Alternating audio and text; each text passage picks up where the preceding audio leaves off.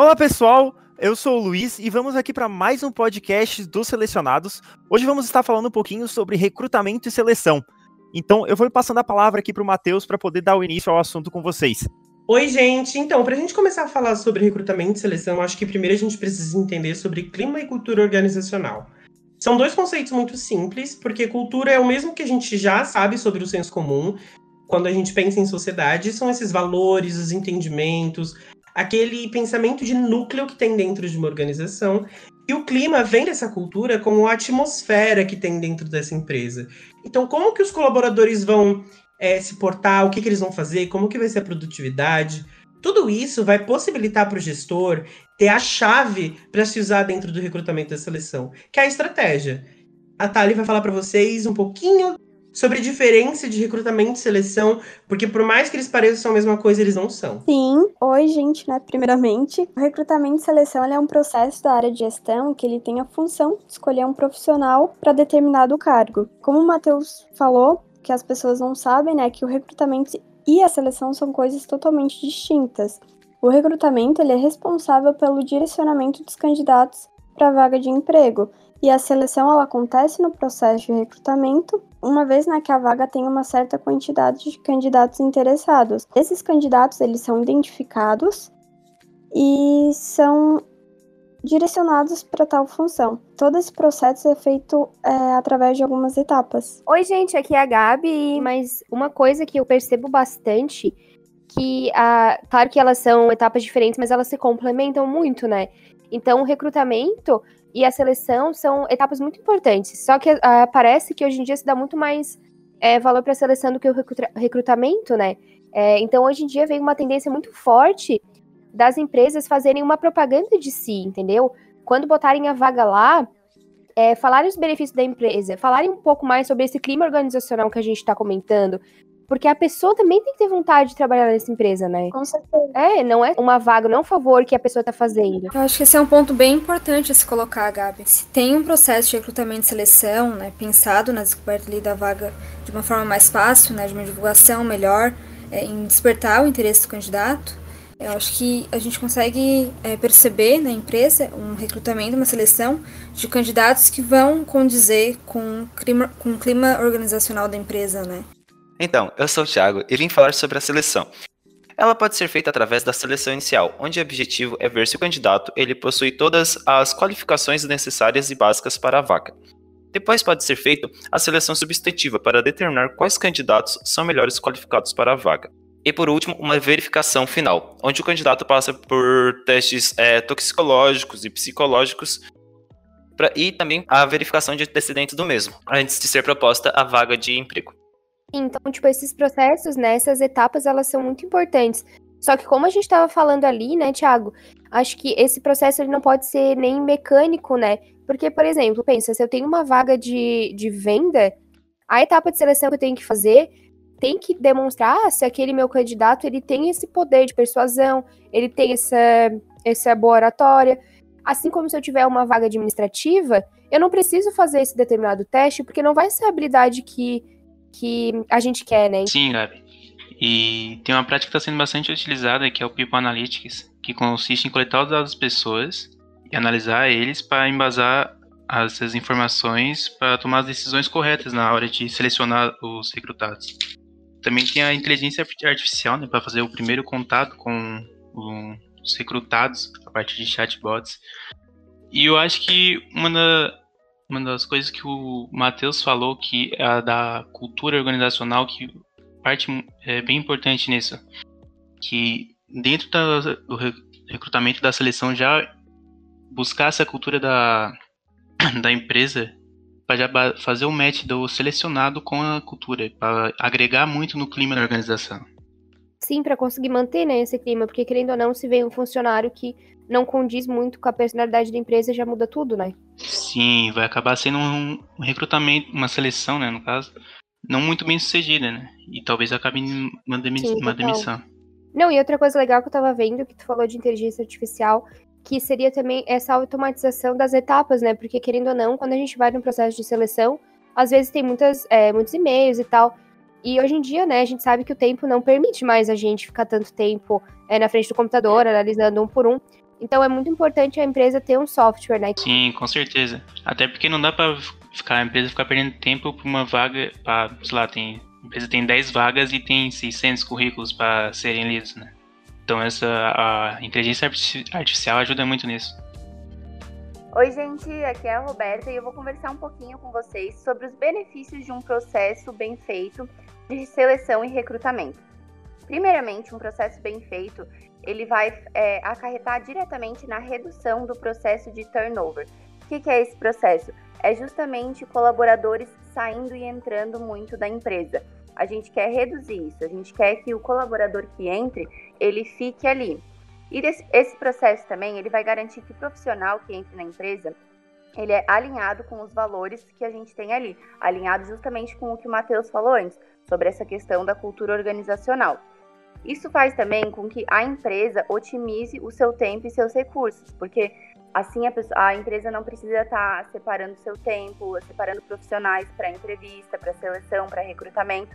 Faz isso uma vez e se faz bem feito, aquele funcionário contratado já fica ali naquela vaga. Isso garante também um maior benefício mútuo, porque assim o funcionário tem um melhor desempenho, ele tem uma melhor produtividade e isso acarreta diretamente na empresa. É uma ilusão da empresa achar que se contratar um funcionário novo, esse funcionário novo vai saber mais, mas na verdade essa empresa pode estar gastando até mais recurso, mais tempo, do que se fosse apenas retreinar ou dar algum tipo de auxílio para esse funcionário que a empresa já tem. Então fica a dica para as empresas para valorizarem melhores funcionários e ganharem aquele prêmio lá, como é que é o nome? A Great Place to Work. Tem o processo de recrutamento e seleção de vocês, porque não é perda de tempo, um pouquinho de tempo que vocês investem agora vai poupar um monte de tempo e recursos de vocês no futuro. Então invistam nisso que dá certo, é sucesso com certeza. Com certeza. Oi, gente, aqui é a Daiane. Então, eu queria falar um pouquinho sobre a importância do processo de seleção e recrutamento, né, que deve ser pensado para tornar a descoberta de vaga mais fácil, despertando o interesse do candidato, né, oferecendo uma funcionalidade na candidatura, otimizando a clareza na seleção e promover uma contratação de um candidato ideal, o que é super importante para a organização, né. Por conta disso, a gente consegue perceber que o processo de recrutamento e seleção é essencial para o desempenho da empresa.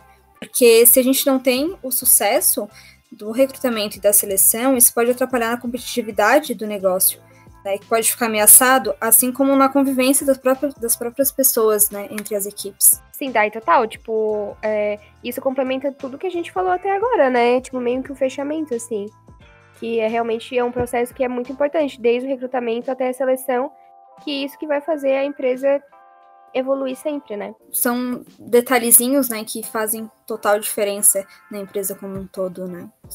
E fazendo um grande apanhado, fazendo um grande resumão de tudo que a gente está comentando, é que não é só o funcionário que depende da empresa, mas assim a empresa depende essencialmente do funcionário. Ela tendo bons funcionários, a empresa vai ganhar mais, vai recolher mais frutos.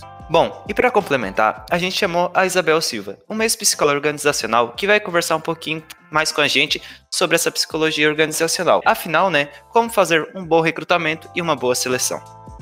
Conta pra gente, como que você chegou na organizacional e fala um pouquinho da sua carreira? Meu nome é Isabel, sou psicóloga, formada há 14 anos. Assim que eu me formei, eu comecei a atender algumas empresas, pequenas empresas em Tubarão, algumas ligadas ao varejo.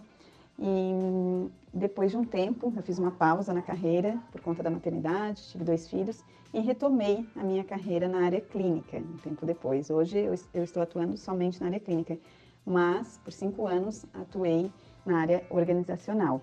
Você já participou da gestão de alguma organização? Conta pra gente. E quão importante você define o processo de recrutamento e seleção?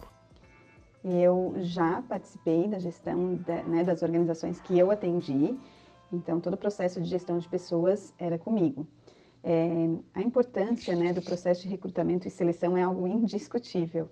A equipe, a empresa, ela tem as suas próprias características, sua forma de funcionar e é preciso, né, que toda a parte de recrutamento e seleção seja baseado em cima da formação dessa empresa, né, como essa empresa funciona, porque cada empresa é diferente uma da outra, né? Eu pude viver essa experiência de atender empresas diferentes E cada gestor tem uma forma, né, de lidar com a equipe, preza por coisas diferentes. Então, a parte de recrutamento e seleção também traz esse direcionamento, né, para o que o gestor espera e também pela qualidade dos profissionais que farão parte da equipe, né?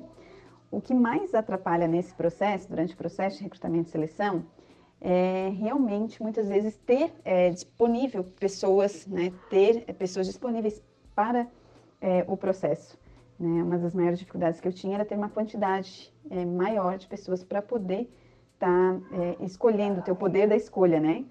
E o que mais facilita com relação ao processo, essa questão de fazer as entrevistas, às vezes até alguns testes, conhecer a fundo as pessoas, né?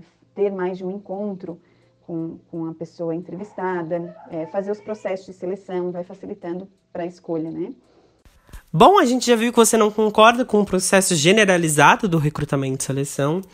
Então, agora a gente gostaria de saber um pouquinho mais sobre isso. Você pode comentar o porquê que você acha isso e apontar o que prevalece na observação desse gestor?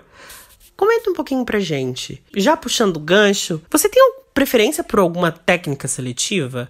Como eu penso, de acordo com o segundo caso, né, de não generalizar e sim analisar cada forma de organização, eu acredito que o porquê de apontar, de prevalecer isso, se dá até pelo respeito de como o gestor vê a sua organização, né? É claro que a contribuição pode trazer até algumas mudanças para a visão do gestor, né? Mas trabalhar de acordo com o funcionamento já pré-estabelecido. Muitas empresas são familiares, muitas empresas são de sociedade, muitas empresas já têm sua forma, né? Não que elas não possam melhorar, mas acredito que o respeito, né, a toda a história também já da empresa e tudo que a empresa já cultivou faz diferença, sim, e deve ser preservada, né? É claro que mudanças podem ocorrer e devem, mas eu acredito muito que nunca se deve generalizar e tratar assim de forma individual. Técnica seletiva, se eu tenho alguma preferência, eu não, nada em específico, assim, dependia muito do tipo da empresa que eu estava atendendo e até do tipo de profissional que eu precisaria recrutar, para qual área. A gente gostaria de saber um pouco sobre quais são os resultados de um recrutamento bem-sucedido. Com relação aos resultados de um recrutamento bem-sucedido e mal-sucedido, né? Um bem-sucedido, a gente vê nos números da empresa, na produção, na produtividade, também no clima organizacional, isso conta muito, né? Porque a empresa não visa só números, mas também qualidade de trabalho, de tempo, um clima organizacional saudável. Então, um recrutamento mal sucedido pode gerar grandes problemas para uma empresa, principalmente ligados muitas vezes ao clima organizacional e também à produtividade. Com certeza, já vivi alguns casos, né, tanto bem-sucedidos, onde percebi que o recrutamento e seleção trouxe grandes resultados para a empresa, como também, infelizmente, ou felizmente, porque é importante a gente ver essas experiências também, já passei por recrutamento onde vi que poderia ter sido diferente, poderia ter sido melhor. O que eu aponto no caso dessa forma, né, dele ter sido mal sucedido, geralmente por não ter trazido resultados e também muito ligado ao clima. É algo que eu sempre me preocupei muito com o clima organizacional, acho que faz toda a diferença para os resultados. E geralmente um recrutamento mal sucedido estava ligado também ao clima da empresa, né? Ok, a gente está chegando ao fim da entrevista, então eu gostaria de fazer algumas perguntas que eu acho que elas estão muito bem relacionadas e eu acho que na sua fala você pode engajar uma na outra. Então, a primeira é se você acha que o gestor o gestor ou o recrutador pode sofrer alguma demanda desqualificada de quem está acima? Com relação ao gestor, perceber uma análise falha, isso em todas as reuniões, que é muito importante esse contato, esse diálogo aberto, franco, claro, de preferência semanal para análise de equipe, né? Com certeza é muito importante o gestor trazer essa visão dele e se considerar falha, realmente o recrutador deve aprofundar, né, para ver o que talvez fez com que o gestor tivesse essa visão e considerar realmente todas as características, tudo que ele trouxe, para ver se faz sentido, e depois essa análise fazer um retorno para o gestor, né, para que ele tenha também essa outra visão já estudada pela pessoa que fez o recrutamento, né. Então, é muito importante receber, sim, a consideração do gestor, mas nessa situação, estudar sobre o caso, aprofundar, conversar com outras pessoas da empresa, para ampliar o leque, né, de opiniões e de situações, para poder levar uma discussão e tomar a tomada de decisão mais certa para essa situação. Eu acredito que também, para ser um bom recrutador, é preciso, primeiro, muita atenção a como é essa empresa, quem é o proprietário da empresa, qual é a história da empresa, o que a empresa visa, qual é a missão, onde ela quer chegar, quais são os valores dessa empresa. Então, o conhecimento de como funciona essa empresa é fundamental para que consiga se fazer, né, esse processo de recrutamento e seleção da forma mais adequada. Conhecer o passado, o presente e saber onde essa empresa quer chegar, qual é o futuro dessa empresa, para poder trazer pessoas que venham a somar e sonhar os mesmos sonhos, né, desse gestor, dessa direção dessa empresa.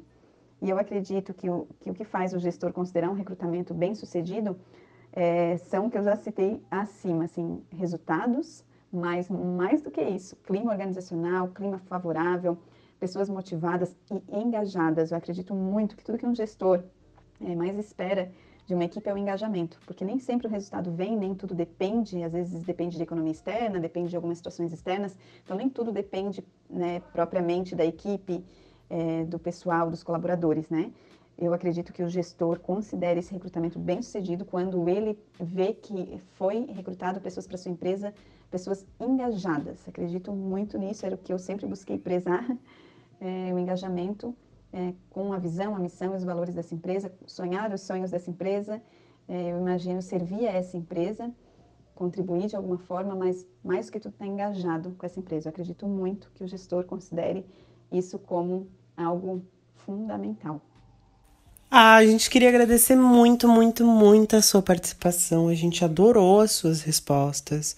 Foi ótimo ver a visão de uma psicóloga organizacional sobre o assunto e de entender as visões práticas de todos os conceitos que a gente está vendo hoje na vida e na carreira profissional, né? Você passou muito tempo na carreira organizacional e a gente sabe que seu trabalho era muito bem visto, muito bem quisto.